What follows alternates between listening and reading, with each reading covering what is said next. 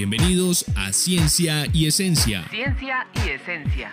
Ciencia es una rama del conocimiento de la humanidad. Para darle solución a un determinado problema. Se basa en la observación, experimentación. Experiencias teórico-prácticas. La ciencia es el norte de la humanidad. Ciencia y Esencia, el podcast en frecuencia con el conocimiento.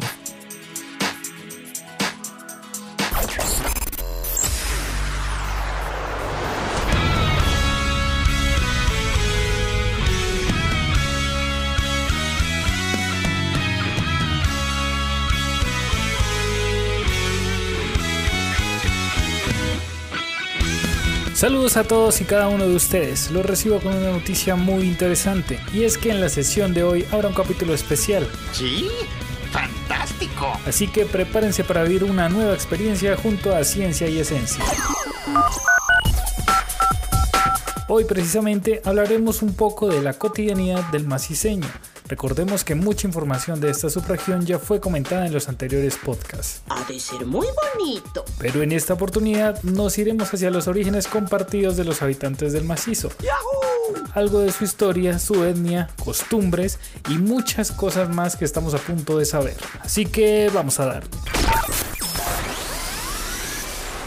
En el macizo colombiano existe una conformación rural comprendida por comunidades indígenas y campesinas. Sin embargo, estas comparten un rasgo muy notable en las labores agrícolas, de pastoreo, organización y lengua. Muchos hábitos que se vienen practicando por generaciones tienen una similitud con actividades que datan del antiguo imperio incaico.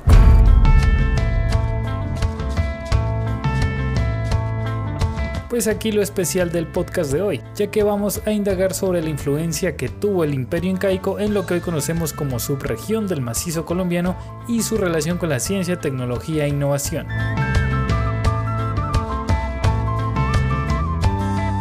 Para empezar, una de las características más fuertes que identifican las comunidades maciseñas es el provenir de un proceso de etnogénesis, que data desde la época colonial entre pueblos nativos y población procedente del imperio inca. Etnogénesis es el proceso por el cual un grupo de seres humanos pasa a ser considerado como étnicamente distinto, que diferencian a los miembros de este grupo étnico respecto a otros grupos relacionados.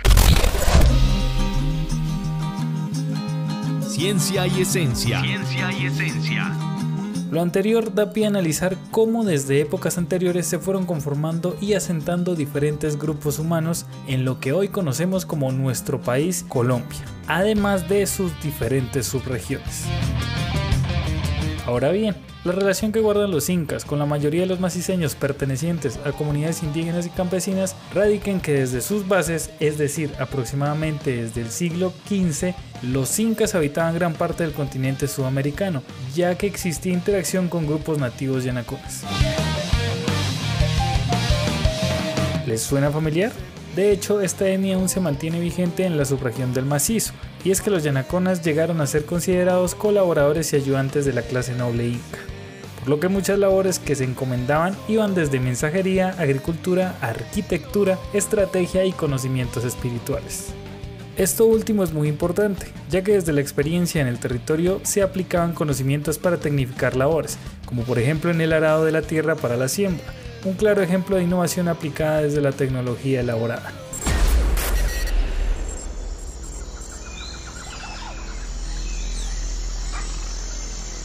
Por otra parte, también es característico de este imperio la construcción de grandes caminos y puentes en terrenos de difícil acceso. Así pues, los yanaconas hicieron parte del gran imperio inca hasta la época de la conquista, en la que los españoles invadieron tierras sudamericanas acabando con el dominio que ejercían desde cientos de años.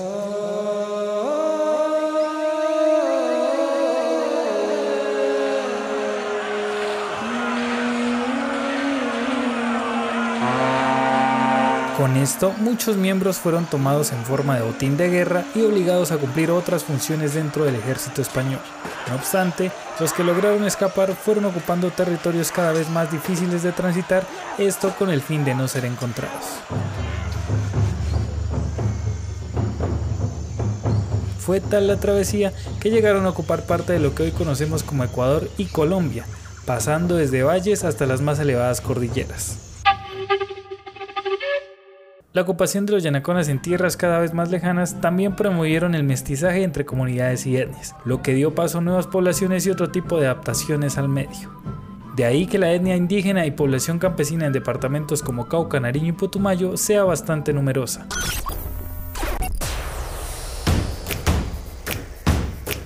El Infotop 3, El Infotop 3 de Ciencia y Esencia vuelve. Sí, señores. Y esta vez sobre las actividades que aún se mantienen a través de los años desde el Imperio Incaico hasta la actualidad.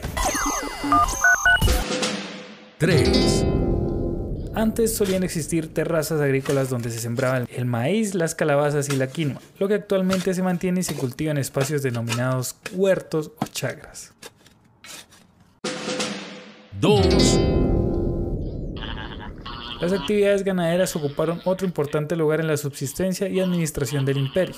Los rebaños de llamas y alpacas sirvieron no solo como alimento, sino también como medio de transporte y materia prima para los tejidos característicos del mundo andino. En la actualidad, la ganadería se practica a través de especies vacunas y para el transporte por medio de los equinos. Para las artesanías también se lleva a cabo la crianza de especies ovinas. 1. El Inti Raimi o Fiesta del Sol fue la festividad más importante del Cusco y se efectuaba cada solsticio de invierno, momento en que se marca un inicio de un nuevo ciclo agrícola o año nuevo indígena. En la actualidad, este tipo de ceremonia aún se practica por la comunidad yanacona, no solo en el macizo colombiano, sino en diferentes ciudades y departamentos en los que habita. Esto fue un breve repaso de lo que fue el origen de las comunidades indígenas y campesinas que actualmente habitan el territorio del macizo colombiano. Cabe aclarar que la diversidad cultural ha aumentado también por la migración de poblaciones de diferentes partes del país hacia estos territorios. Sin embargo, las actividades de adaptación al medio practicado desde muchos años atrás se mantienen latente. Si quieres saber más sobre este tipo de orígenes y su relación con la ciencia, tecnología e innovación, no dejes de escucharnos y síguenos en nuestras redes como arroba CDT Creatic. Nos oímos luego.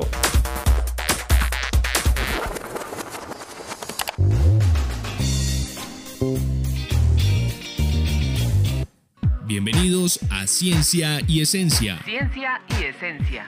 Ciencia es una rama del conocimiento de la humanidad para darle solución a un determinado problema. Se basa en la observación, experimentación. Experiencias teórico-prácticas. La ciencia es el norte de la humanidad.